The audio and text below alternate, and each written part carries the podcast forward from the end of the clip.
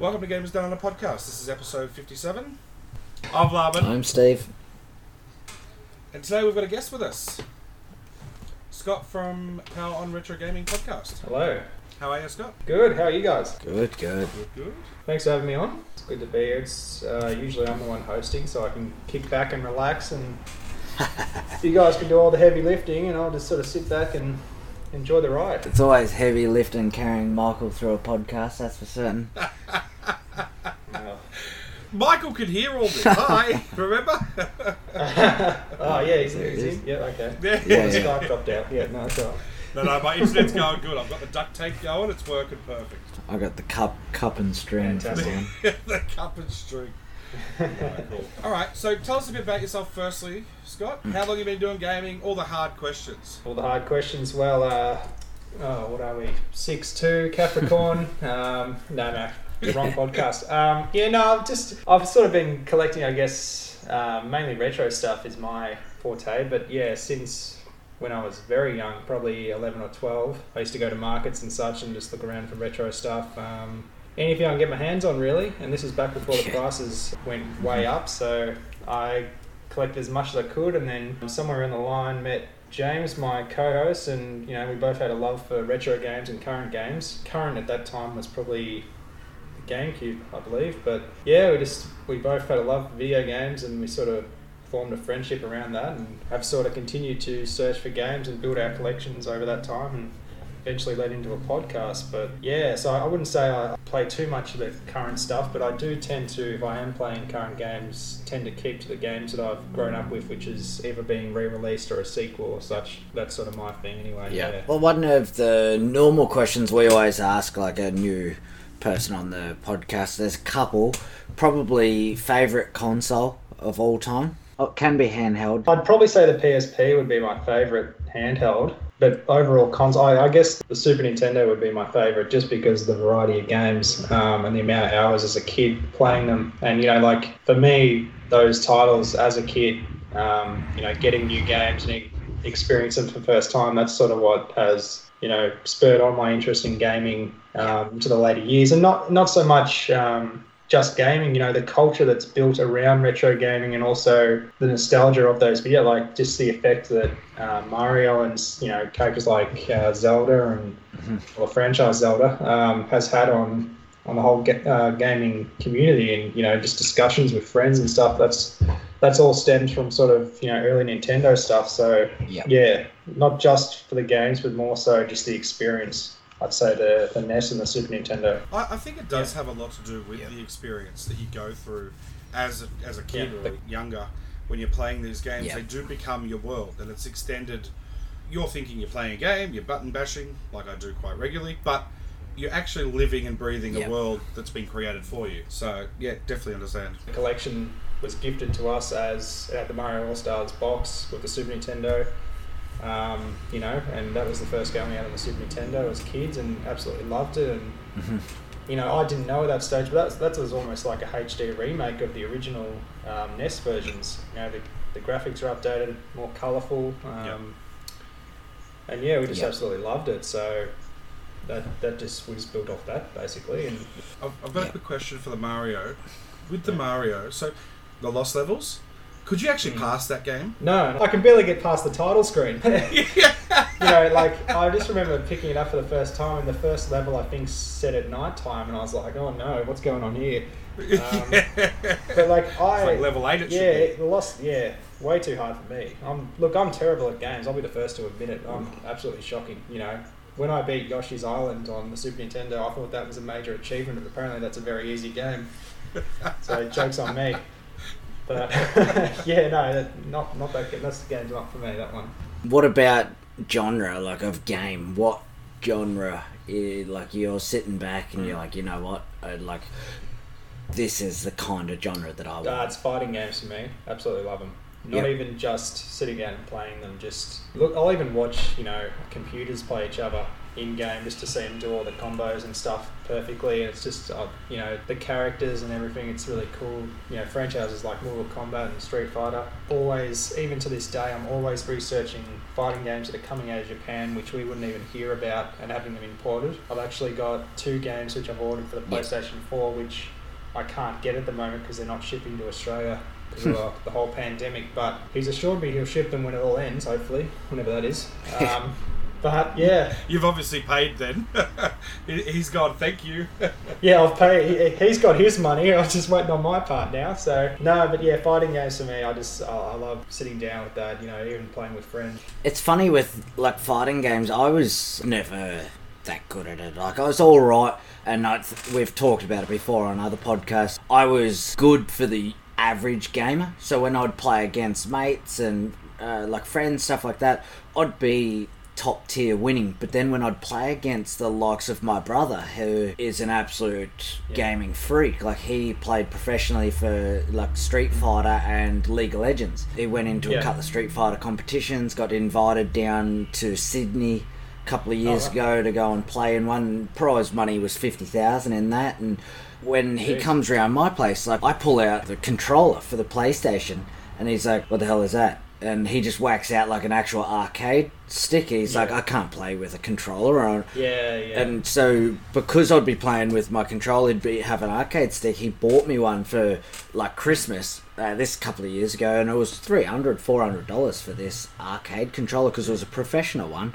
And we were playing on the TV for about 5 minutes, and he's like, nah, I'm done. I was like, what? What do you mean? He goes, I can't handle your TV. And he just literally left. And I was like, oh, what's wrong with my TV? Like, because it's just a big, like, 65-inch LED TV, but it's just for watching normal stuff on it.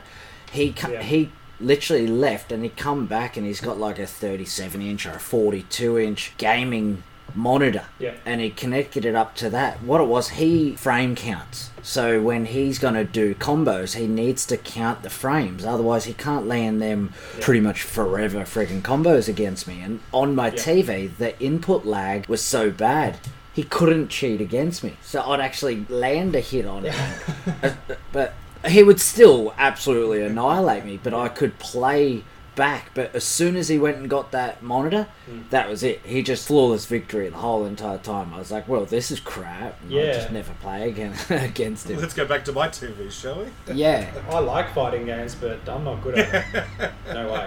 Like, I'm still turning it down to very easy, and you know, just to get through some of them, because it's like games like Guilty Gear and Blue Blaze and all sorts of things like that. They're made for the more advanced players, and that's just not me. I'm just looking to have a bit of fun, and that's just the kind of game I like. So yeah, by no means a pro at them. Yeah, see, the only time I was a pro at them was a fish and chip shop, where I'd go down, there'd be like Street Fighter 2, and I still wasn't a pro, so yeah, I'd be killed straight away with fighting games. I don't play them. I used to love going to like Time Zone, and they had that Capcom cross Marvel or whatever it was, and I'd be like a Kuma and Wolverine or something, and you'd absolutely stomp everyone. And then this one little guy, just like a Korean kid, would just sit down, and you're like, we're done. And he was just, I actually went to school with him, and he was a freak. Like, literally Carl was his name, and he was just an absolute freak. And I was like, damn, like, he is killing it. Like, and it's, but yeah, it's like, even when I visited Japan, I went to an arcade, and the systems are set up back to back, so you're playing against another person, but you can't see who. So like they were the difference in skill level. It was day and night. I was just absolutely blown out of the water. Well, he used to take me in to like go over to Carindale or wherever it was, And because of where you actually live, like, normally you live in certain demographics. Like, where I live, it's like a lot of Australians and all that sort of culture. But where he was over with a lot more Koreans and Chinese and just a whole different demographic. And we'd go to his arcades, and it would be back-to-back. So you'd be playing, but when they jump on the one back-to-back, they can enter in and battle you. And oh, I just got stomped all day long. I was like, I'm going back home. This is terrible. I'm out of here, guys. Yeah. Yeah. But when I mentioned it to my brother, he was like, oh, damn, yeah, I love that place. Like, he goes there all the time because that was the tier of people who he would be fighting against. And it was same as, like, LAN parties, like Counter-Strike, stuff like that. Yeah, yeah. We used to go over to Sunnybank and play them in lockdowns. And, so good. Very fun. Counter-Strike was, LAN parties and stuff like that. Still some of the best memories doing that. Well, there's probably... I was talking to Michael, obviously, off air, and we got that question from you guys in regards to, like, do you think the Mario has pretty much evolved along with the IP? Is it still living up to the name? Blah, blah, blah. So there's probably two parts to that question, and you mentioned it a little bit before, so you'll probably answer a bit of it. But one is, do you think Mario is living up to the name?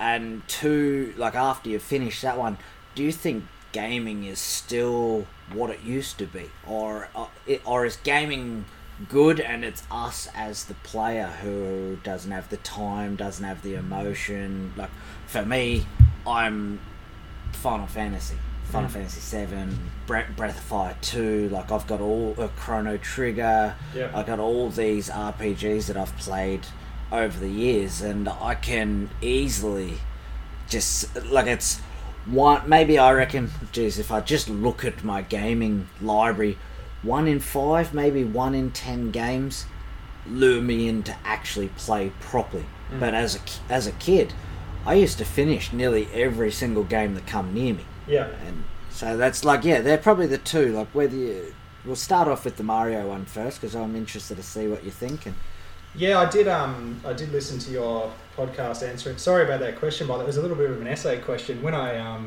wrote it to you in the messenger, I felt like it was going to end up on a VCE sort of year 12 exam. Anyway, but look, Mario, we spoke about this on my show all the time. We say, they could print money if they played their cards right with Mario, but they just seem to, and you spoke about this, about Mario 64 sort of being the last one, and then the rest after that, I think you referred to them as sort of being copies of almost Mario 64 a little bit. I think that's true. We saw, everything after Mario 64, there was a gimmick. There was Mario Sunshine where he had the backpack. After that, there was always, with the newer one, was a Mario Odyssey. He throws the hat. There always has to be a gimmick, and I felt like we don't need all that stuff. It was fine the way it was. They could just go and make... It might be a working title, but Mario 64 2, based off around the same idea, because that was the pinnacle for me for a Mario game. But, we saw Mario Galaxy 1 and 2 on the Wii, then on the Wii U, we didn't really see a 3D Mario game. And I just felt to myself, like, what a wasted opportunity when you had the Wii, which was one of the highest selling consoles of all time. It had Mario Galaxy 1 and 2, which were, highly reviewed, top 10 games I think of all time. One or two of them are in there, and then you have the Wii U and you don't even release it with a day one open world Mario game. And then we get one on the Switch, and it's, I felt like it wasn't what it should have. It could have been so much better. It could have been great. The best part of that game for me was when you walk into the castle at the very end. Spoiler alert. But walk into the castle from Mario 64 or the Mushroom Kingdom, and it's exactly the same as it was in that game, but just HD, and I felt that was awesome. That was the best part. I did like that part as well. That was really cool, and it was big hats off to them for that part. Do you think it's like maybe they don't know which direction to evolve the game? Like, it's sort of like Pokemon has just been rinse and repeat of, and Michael always debates this with me, but it's been terrible rinse and repeat of the exact same essay. It's like, oh, here's my homework, you can copy it but change some. They don't change nothing. Like, the teacher would be pulling you up. Well, I'm not sure which one of you mentioned that it was almost like each Pokemon game's designed for kids. It might have been you, Steve, but that would be me. Pokemon, for me, all my mates who are in their 30s are playing Pokemon. I was around at my in-laws last night, and brother-in-law was playing the one on the Switch, whatever it's called, Pokemon shit. Pokemon bike helmet or something, Pokemon Shield. And he's an adult. Like, we're all adults now. Yeah. It came out in 1995. I was there for Pokemon Red when it came out. Like, why aren't they sort of coming out with something a bit darker? Yeah. Even just rolling the dice a little bit. They did a little bit on the GameCube. We got two titles where it sort of had mature themes in them, but, you know... they could capitalise on it so much. Undoubtedly. You know, I feel. Undoubtedly. And it's exactly the same as Mario. Like, if you gave me... Like, because I don't know whether Nintendo are like, oh, Mario is a bit of a side platform scroller kind of game. We don't really know where to go from there. So we're just going to literally put it on the shelf and we'll repeat one every console just because our... maybe kids will play it, or our diehard fans like Luigi Mansion, stuff like that, that people will play it. And James, from memory, loved Luigi Mansion, but I'm just like, we've got so much lore there, we've got so much background, like, I would play that game. Well, like, played the first and third and skipped the second, mainly because the second one on the 3DS had bad reviews. That's Luigi's Mansion. But again, like, it's a gimmick, you know, Luigi's got a backpack and a vacuum cleaner. Yeah. You know, why can't we just have an open world Mario game that's similar to Mario 64? What a great idea, you know, jumping into paintings, different worlds, you're exploring the castle, you've sort of got like... there's a hub that you can explore and there's different things to do. They can just build off that. I didn't mind the Wii Mario Galaxies. I didn't mind them because they were using different controllers as well. Yeah. And it was a bit more active than the Odyssey? Previous ones. Mario Galaxy, the Wii ones. But, they're good games. 64 was definitely the best though. I know that Japanese culture, when they're developing products, they don't like to take a step backwards. So they're always, and you see this a lot with the Sonic team, when they produce games, they're always in a funny direction.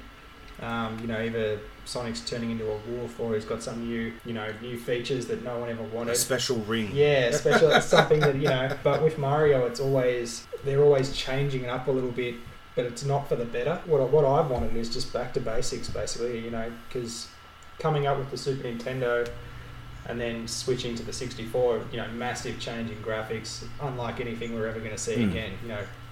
From 2D to 3D, massive, and then we saw that was it for the 64, just one, and then GameCube, Mario Sunshine, and then onto the Wii we had two, so it's unfortunate. Do you think that maybe gaming is too, I don't know whether it's fast paced, because they used to be fast paced anyway, but like nowadays it's all about graphics and that's about it. Like, you get some of these games and it's a AAA rated game, it's absolutely beautiful. Sometimes the soundtrack sounds good, but you get about 6 hours worth of gameplay and it's finished, and it's like, oh, well, what was that? Like, I don't know. Because I'm just trying to sit here and, like, with Pokemon, I could instantly come up with a good story. Like, if you gave me a full open world, sort of like Skyrim kind of feel, I would buy that game straight away. Have a dark, apocalyptic, whichever, like, there's so many games out there where it's light versus dark, or the heroes of the light, whatever you wanted to do. Like, there's so much out there that you could do.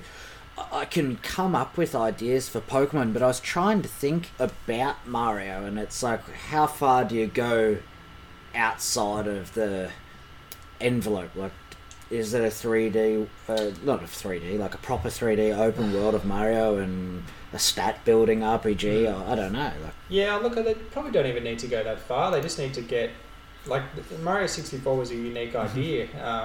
You know, no one if you had said to 10 people, what do you think is going to be in this game? You know, does it involve jumping into paintings and then having aspects of the old games in 3D? No one would have ever guessed that. But they could just, they could easily build off that idea again and just have something like that. But, you know, what if they made it, say, the castle is in it, but then you can walk outside the castle and that's the world.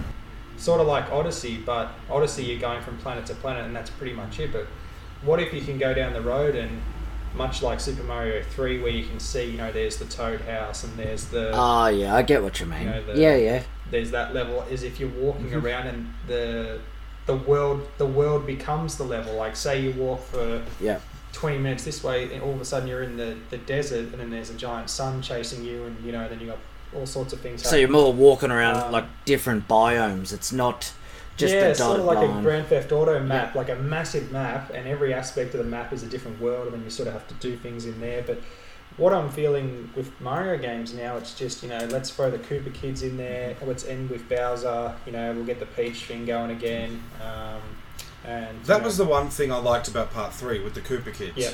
And that's what I was going to say before. Like, I reckon before... Like, even Mario 64, I reckon the number 3 was probably one of the... was the best for that. Like, you had the kids in there, you had them involved, and it was better than, like, in Odyssey, it's the rabbits. Like, I don't even know what the rabbits are from. Well, the rabbits showed up in Super Mario 64. They were down in the... I guess the basement of the castle. There was one rabbit which you could catch. You had to chase around but to get it. I didn't put that to memory. It wasn't something that I thought, gee, that was a cool feature. I was more fascinated with the music and the overall level designs and that. Everything about that game was great, but they seem to take the ideas that no one wants and run with those. And similar to that in the Pokemon world, they do things that I'm like, well, we've done this 100 times. Beat your gyms. Leap 4, game's over, go catch all the... why don't they just mix it up a bit and make a game that doesn't involve getting the badges and just say... Go with a bit of the... Like, they've got the library, they've got all the sprites, they've got all that kind of stuff. And that's what I'm saying is, do you release a game every 2 years for, like, Ash Ketchum in the show is obviously 10 years old, and he's been 10 years old for, the last 25 years? And they just keep releasing it for them 10-year-olds every 25 years? Or do you actually say, hang on a second, like myself, I was there for red, blue, yellow, and then obviously fire red, leaf green, and then I sort of went away. I didn't really get stuck into all the sapphire and emerald and all diamond, all that too much. But is that something where they turn around and say, hang on a second, like these guys have supported this franchise for most of Game Freak's life. Like, let's give them back something. Well, to be honest, we are still supporting it, because we're introducing our kids to it. We're introducing our, we're discussing it with friends. When I talk to my friends who haven't played a game in years, and you talk about games they go back and play, Pokemon's always the first one they talk about. Given the right circumstance, some cases with the Switch being released, they've gone back and got Shield and Sword, and they've been let down by it. I found when I've played about 6 hours of Sword or whatever it is, and I sort of gave up on it. It was they're telling me where to go. There's no challenge. I'm fighting ice creams.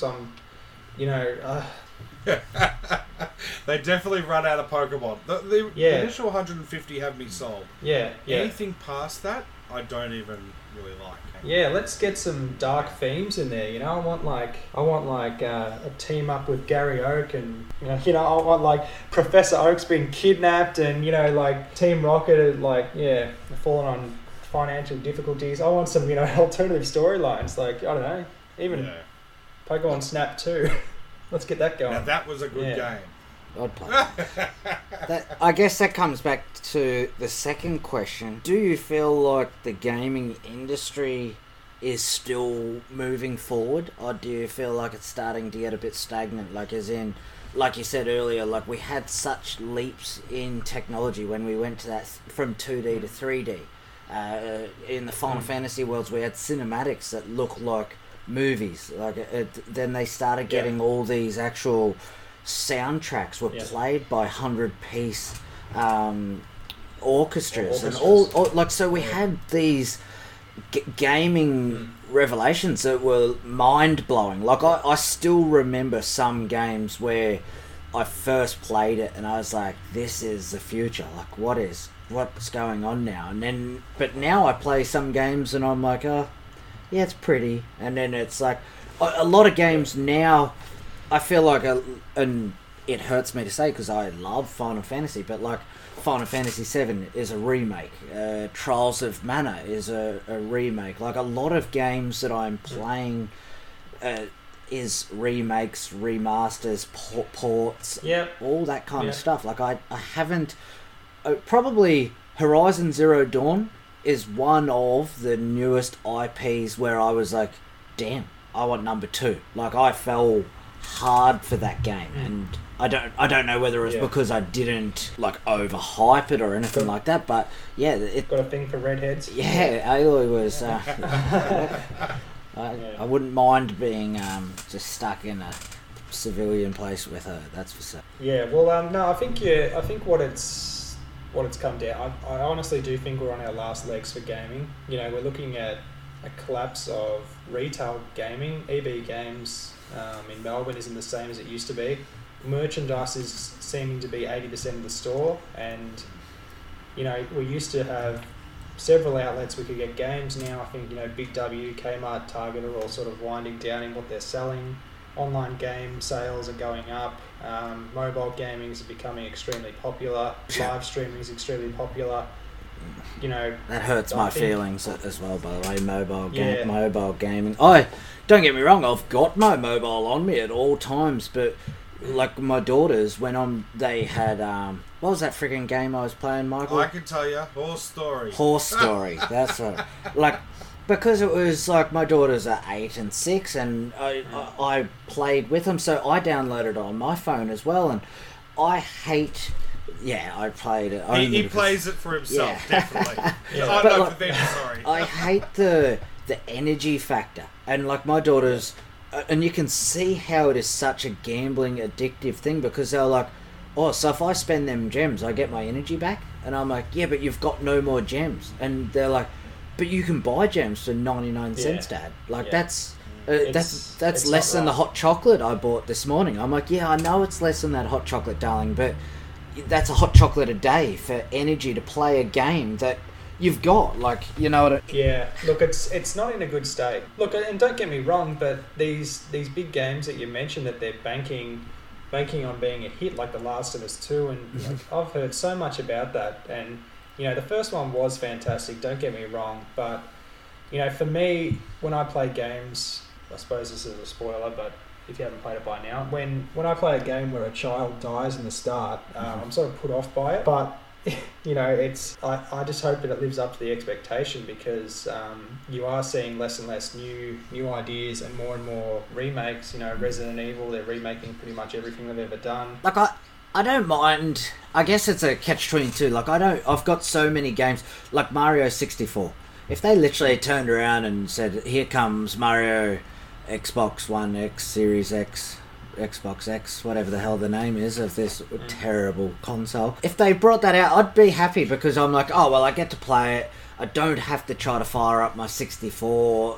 Like, let's face it, the polygons of that era are ugly. Like, I loved GoldenEye, but goddamn, she's ugly these days. Like,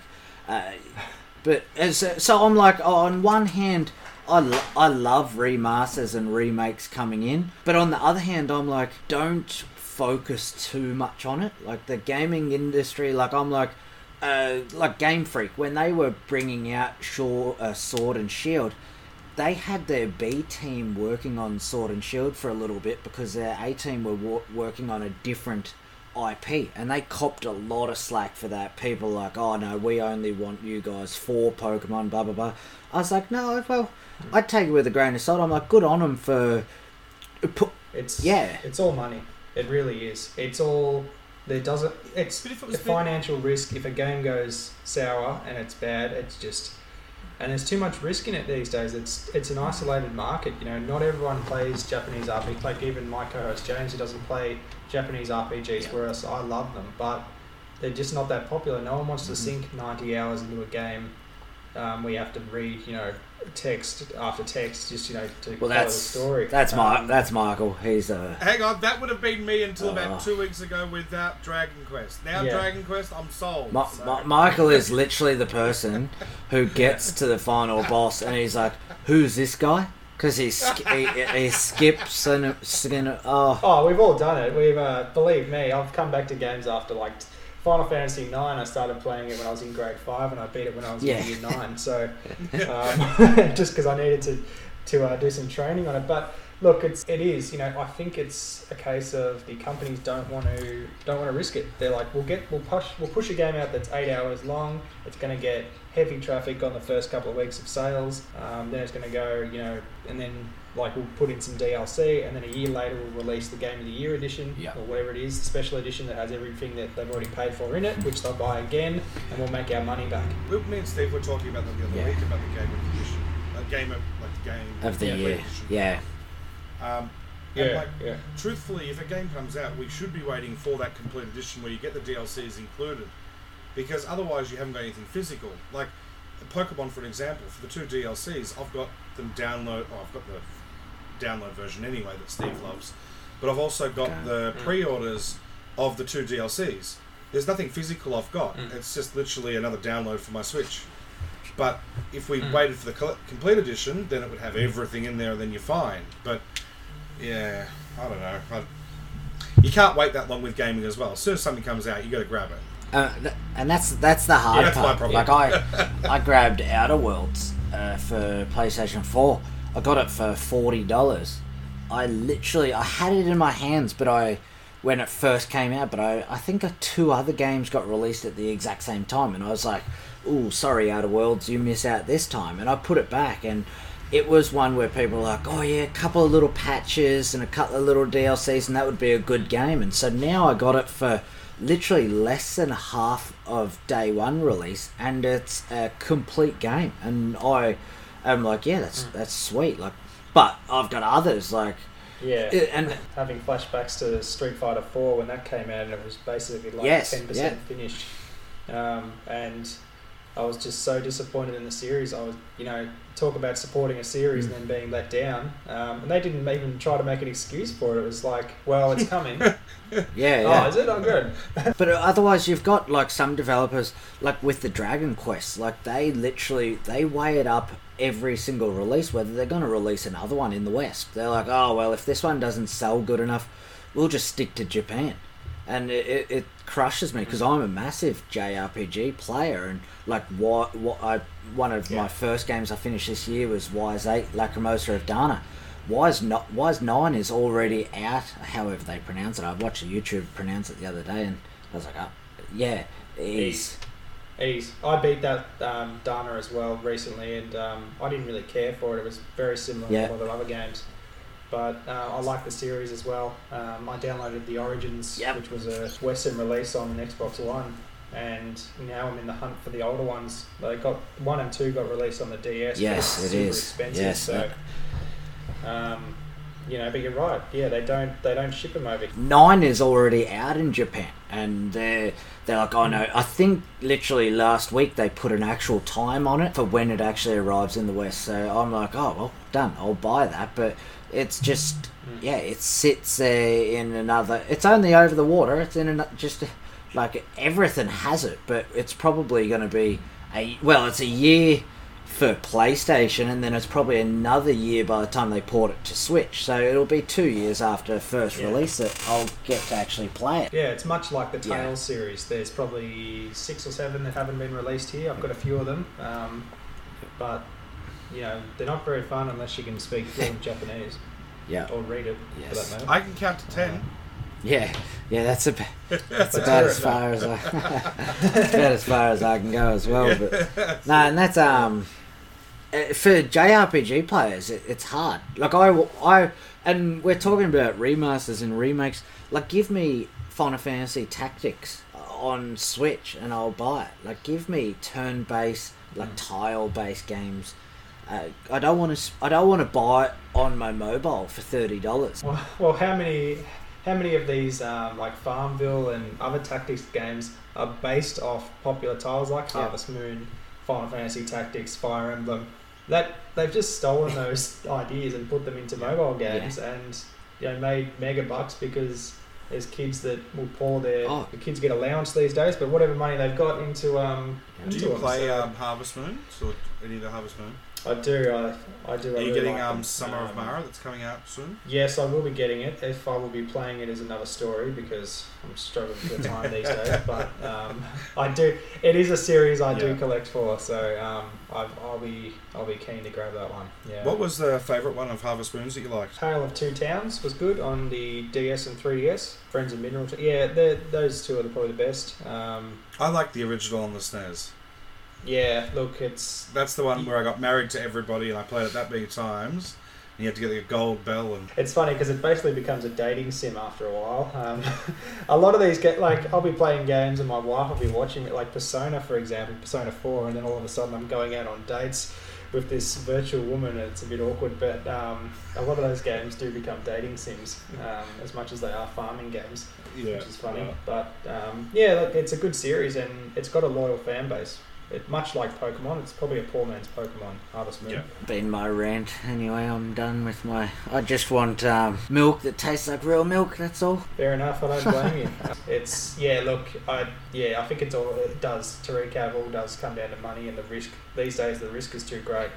With a shrinking market for people who want to play for story versus online with friends, probably online's going to win just because the culture of gaming has always been based around multiplayer. It's all convenience. Yeah. That's all it is. Yeah. That's why I'm like, why would, say, Game Freak, Square Enix, all that pool, like, let's just go Final Fantasy 15. Yeah. It was revered as a flop. I loved it. I actually heavily enjoyed the game, but it was revered as a flop.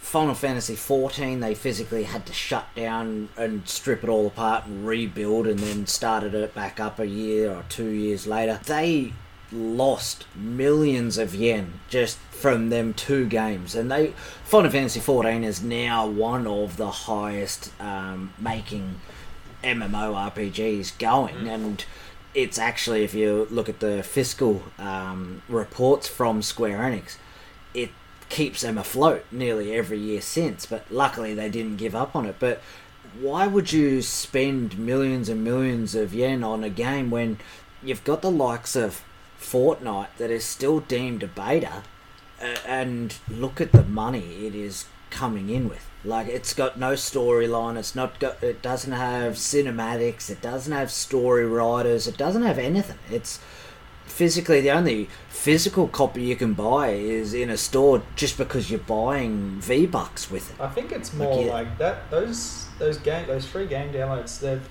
there's almost like a culture to it where people talk about what they're playing, and then everyone just gets into it for 6 months, then they move on to the next thing in a strange way. You know, Fortnite's a little bit different, but yeah, like, they got to be careful because 1 minute they'll have everything and then they'll lose it. Yes. You know, I don't play too many of those sorts of games, but you know, I remember, for me at one stage it was Maple Story on the computer, and then we jumped on the RuneScape, and then we're on Habbo Hotel. But like, they just go through like different stages of different online games, and then they're gone and forgotten about. See, I don't mind the online games with online components, but I don't like a fully online game, because once the hype does drop down, then they do start closing servers, or sometimes closing the whole game.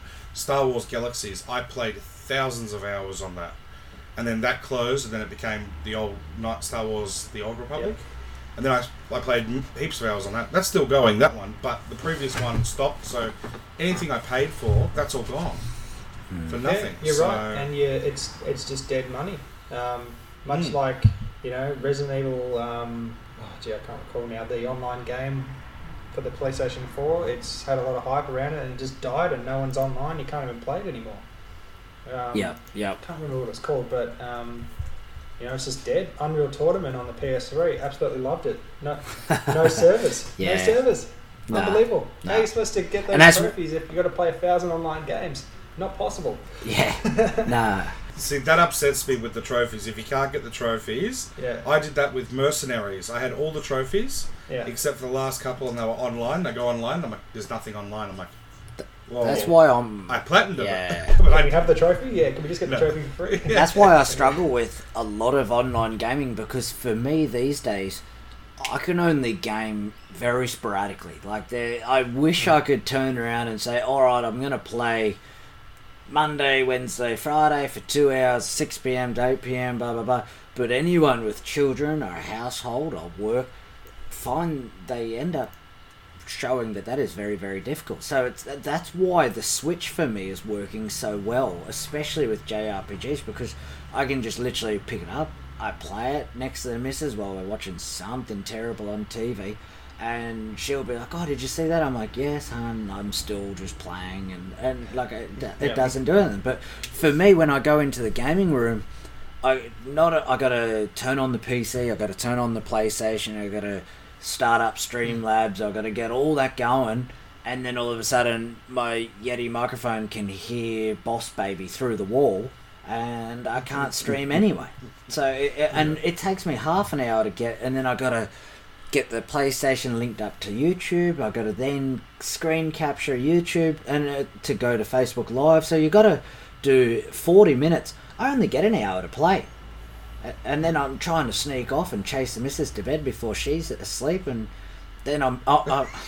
And that never ends well, does it? Well, I'm back 30 seconds later, and but by then the PlayStation's suspended and it's shut down, and I've lost it all again. So like that's why the Game Boy and the Switch and the 3DS, all them are so much easier for me at the moment. And like some of my mates play World of Warcraft, and they raid on Sunday nights and Wednesday nights.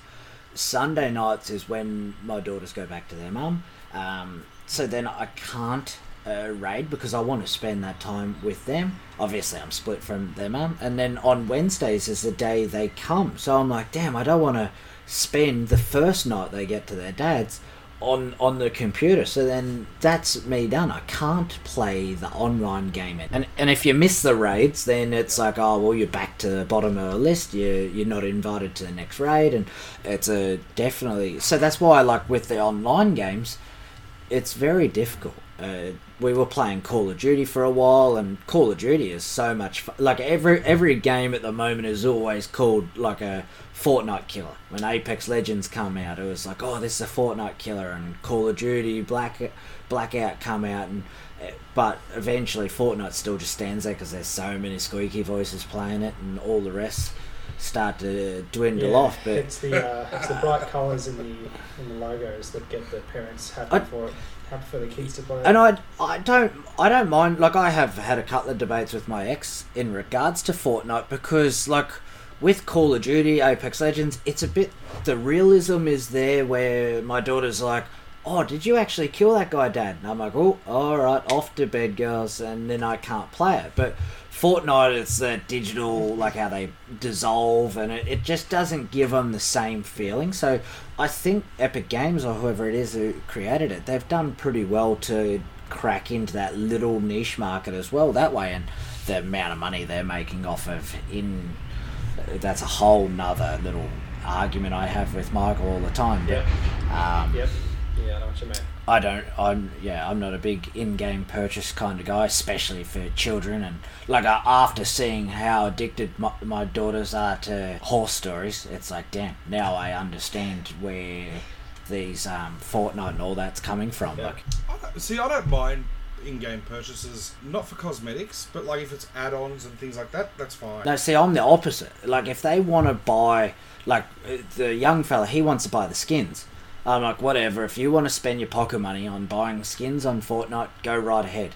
I don't like energy purchases and in-game purchases that make you a step above the rest. Like, if someone walks in pay to win. If someone walks in and uses their mum's credit card, and meanwhile I've done 1,000 games and he's better than me now, I'm going to get quite upset. Especially when I've got an 8-year-old yelling at me that he done some weird stuff, Mommy, to my mum. I'm like, God. See, that shows that you played too much. Last night, that was it. The missus was cooking the barbecue, and she heard me and the young fella, and she's come in. She's like, what is going on in here? He built a brick wall behind it. So I couldn't even run away, and I lost it. And even though we're on the same group chat, I had to go and yell at him face to face. So I've ran in there. I was, what the hell did you do that for? He goes, I was protecting myself. I'm like, but you killed me. And he's like, oh. And then the next game, he just runs off. He's like, oh, look, there's a chest. I'm like, don't get the chest until I get there. He's like, I'm going for it. I'm like, oh my Lord. So he runs off. Sure enough, because we were playing squads, our squad had wiped, so it was 2 versus 4. He's got there, so it's 4 versus 1. I've laid down some cover fire for him. I'm throwing decoys. It was literally some of the best gaming I've ever done while he's running away. I killed 2. I knocked the 3rd, and I was like, quick, just turn around and help me. He goes, I'm already gone. I don't have enough health. And he left me. And so I ended up getting killed, and he just jumped down a waterfall and ran away. So I rage quit, turned the PlayStation off, and Miss like, oh, how come you're not playing anymore? I'm like, oh, gee. That's why I always walk in. I'm like, wait, it's an emotional journey, yeah. I get your mother later on, mate. I get that on her. No, our last episode we done, I think was Gaming of the Week. Might as well. What are you playing at the moment? Yep, I have been, with a 4-week-old baby, I've been getting up at 3 a.m. and playing Dying Light on the PS4. Funnily enough, as the sun comes up. But yeah, I've finished it this morning actually, so probably a week of that. Yeah, it was a pretty good game. I don't know. I'm not a huge fan of the zombie hack and slash games, but this one sort of, the more I played it, the more I enjoyed it. But something I started doing, which I never really do, is I jumped online and was playing with, you know, three guys in the party. Yeah. And they were able to give me sort of all these legendary weapons, and which really made the game a lot easier. But it just, before I knew it, the game was over. I think it's about a 17-hour game. I just flew through it. So yeah. I heard, like, big things about Dying Light. Like, it was a lot of my mates were just going crazy for it. Like, I personally feel like ever since Walking Dead, the zombie scene's been done. Like, it's, I wish we could go, like, give me a real good Turok, Dino Crisis, Jurassic Park game. I'd love dinosaurs to make. I thought they would have come back with Jurassic World and that getting released, but seems like it missed the bandwagon again. But Like Days Gone, how come just because it's apocalyptic doesn't mean it has to be frighteningly dark and make me just jump scare and put my pants at all times? Yeah, no, I've been looking at trailers for that and there is no chance. I'm okay attacking zombies during the day. At night, put me in a box and lock me away until morning. Yeah, well, like, that's some of these dark rooms they're running in. Nah. Yeah, that's but that's sort of what I've been focusing on at the moment. I've really had to sort of pick one and sort of play it, but I have also been playing a bit of Final Fantasy 1 on the PSP, just a portable version. But yeah, Dying Light, a funny thing about it is I was getting a lot of in-game notifications about the second one coming out, so much to the extent where I was like, I'm purposely not going to play the second one because it's so annoying. But, just try to push it down your throat. Yeah, but that's pretty much it for the last couple of days, to be honest. What about you guys? It's funny you mention that, because look what I found in my scrounging around. I found my PS Vita just the other day. I was like, ooh, that's the original one. Yeah. So. And when I fired it up, and this was the debate that I was having with Michael. Look at him; he's already shaking his head because he knows what's coming. Arms across to everything. He knows what's coming. Going. It had like timed downloads on it, so because it had been off for so long, and then when I'd done the system update, I had to re-download all the games off of the network again. Yes. And because they were digital purchases, if they had been removed off the network, they would have been gone. Yep. Because I lost all my Vita. I loaned my Vita games to my mate when he went travelling around Australia, and he lost it. He reckons it was in the camper. He lost them. If it was me, I would have lost them too. It was in the camper van when he returned it in the Kakadu or something, and it was never to be seen again. But I had so many physicals, but they're gone. And so, like, my PS Vita I use for a lot of the older emulation, like Breath of Fire and all them, the Wild Arms and stuff like that. But if they had been taken off of the Sony store, they'd be gone. So I'd bought them games, but you haven't bought the game. You've just bought the right to play them while they're available. Yeah, I did that on the PS3. I downloaded like Marvel vs. Capcom 2, Ninja Turtles, Turtles in Time, the HD version, and those games aren't available on the store anymore, but I can still play them on the PS3. Yes. But with the Vita, yeah, you're right. Vita's probably one of the biggest collections I've got. I've tried to get every single one that came to Australia, and I've probably got about 100 from Japan. So there is some awesome titles on the Vita. It's a great system.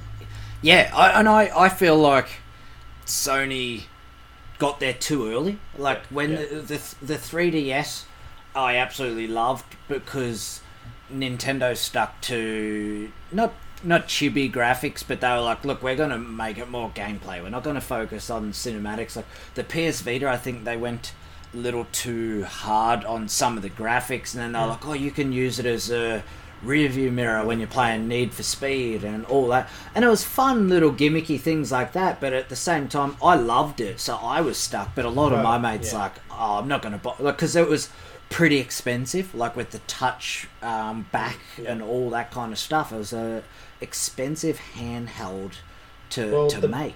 the best thing by far for me personally with the Vita is the fact that my missus can be watching, you know, Friends for the 500th time, and yep. I can bring up the PS4 games on my Vita and play them. Yes. Like as you would with the Switch, but you can essentially play your PS4 while the TV's in use. That's the yes. best thing for it. That's what I like about the Wii U as well. You can switch it to the screen and you can still play the console. Yeah, see, on the Wii U, I play Zelda's... I haven't got that one. Zelda. Is that a race in Australia? Hyrule Warrior. As the chord chokes me. Yeah, Hyrule Warrior. I love that. And I love playing it handheld on that. I haven't actually got it for the Switch, but I play it on the Wii U. Yeah, no, fair enough. I've got it on the Switch and the Wii U, funnily enough, but... yeah, good game. Oh, well, that's all I've got. Alright, so where can we find you online, mate? Where can you find me online? Jeez. I don't usually plug the show, but we are the Power on Retro Gaming Podcast. You can find us on iTunes, Spotify. You can follow us on Instagram. You can follow me personally on Instagram at melbourne.retro. That's me posting photos of games I collected and never played. And yeah, that's pretty much me. I'm sure we'll collaborate again soon. And yeah, for sure. Thanks for having me on. It's been a lot of fun, actually. Nah, thanks for coming on. Yeah, I'll have to do it again soon. Yeah, excellent. Do you have anything else, Steve? Now, all this retro talking, I'm going to have to... I'm playing Breath of Fire 2. I'm doing it. Do it. Commit. Well, stream it on the page. You're not my mum. Is that on the Super Nintendo or PS1? Super Nintendo. Yeah Super Breath of Fire 3 was... I've got Breath of Fire 3 and 4... But yes, Breath of Fire 2 was on Super Nintendo. Is that series finished? Oh, yeah. They never say never. They flopped it. They went. Breath of Fire 4 was probably the last good one. I think Breath of Fire 5 was Dragon Quarter. Maybe 4 was Dragon Quarter. Number 5 was terrible. Then number 6 went to a mobile game. And it was all purchases. I feel like now they could definitely, because they've got so much money coming in, Bandai, Namco, whatever it is, they could definitely, they shouldn't have. I sense a remake's coming, I believe. Yeah, and if you look at Reddit, Breath of Fire 1, 2, and 3, 4 was a bit, at the time I wasn't the biggest fan, but now I think maybe nostalgia or... It's sort of like Final Fantasy X when it first came out. I hated it, but now it's actually one of my favourite RPGs of all time. Yeah. So, that's sort of what 4 is as well. Yeah. So if they turned around and literally said, "Oh, here's Breath of Fire 1 and 2 on an SD card, for the Switch," that would be me done. Yeah. I'd buy it. I would have figured they put the SNES. I mean, the SNES versions are on the Wii U store, which I downloaded. Yeah. But I don't know if they're on the Switch. It is on the Switch on the virtual Super Nintendo. Yeah, so I can. Sweet, so you can stream it. Coming. Yes, I can. Yeah. Well, I've got it. I've got it on my Super Nintendo. I've got it on my mini Super Nintendo, and I've got it on the Switch. I got it on my 3DS as well. So it's definitely one. See, I can't do that. If I have one game, I can't buy it multiple. You got to commit. You got to commit to it. For Final Fantasy 7, I've got it on anything that I can. I've got it on Steam account. I've got it everywhere. Yeah. Funny to you, just on talking on remakes. When you on your last episode, when you mentioned about the Final Fantasy Crystal Chronicles re-release. Oh, yep. And you said how you didn't like it. That's exactly how I felt when I played it on the GameCube the first time. I think it was GameCube. Yep. I just remember thinking to myself, it's so hard to navigate. I'm really not enjoying this. And when I heard you speaking about it, I just had a big smile on my face because I just remembered that feeling. Yeah. And yet, you look at Reddit and everywhere, everyone is like, "Oh my lord, it's coming! This is awesome!" I'm like, "Is it? I don't think it was back in the day." And that's what I mean. Now, Square Enix has always tried. What you're talking about, evolving, evolution, blah blah blah, with gaming. How with Mario seems to take the wrong step. I feel like Square Enix sometimes takes a step too soon. Final Fantasy X, 12 with their sort of action RPG / turn-based RPG. 13. At the time, a lot of people played them. Were like, "Damn, this is." Terrible, and then now, 5-10 years later, people are like, "Geez, this is awesome! I'd love a remaster of this game. That would be so good." Sometimes they get their too soon. So it's finding that happy me. Like I kickstarted a game, Kingdom Come Deliverance, and they even said they were like, it takes 4 years to make a game, so you need to actually. That's a shocking game, right? Oh. I got out of the house. That was it. Yeah. And it's just a small house. I could get out of the house, and then I'm like, I don't know. They should have. They should have definitely had an easy mode on that. Like you need. You've got a better chance of learning swordplay in real life than battle mechanics in that game.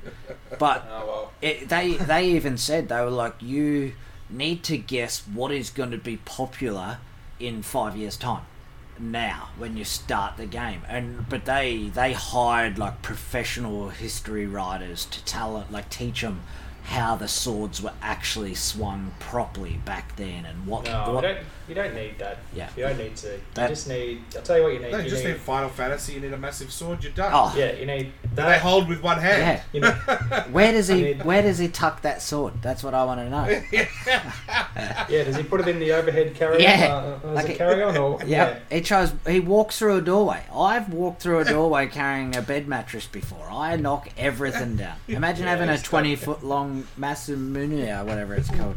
It's part of his training. Yeah. So that was why that game for me. I kickstarted it. My name's in the credits, but I've never seen it because I've never finished it. So, well, I think I put money towards Boogerman remake on. I don't know if that got done though. That was a Super Nintendo game. I don't know if you guys ever played it or heard of it. No. No, okay, yeah. Well, I don't think it ever came out. It must have been a flop. I'm sorry, mate. Yeah, it wasn't any. Mario was missing. That's for sure. Maybe we'll get a HD remake of that one day. That's it. No, we know when something is going to be a flop because Michael normally likes it. Oh, okay. So that's the case. That's how we can tell.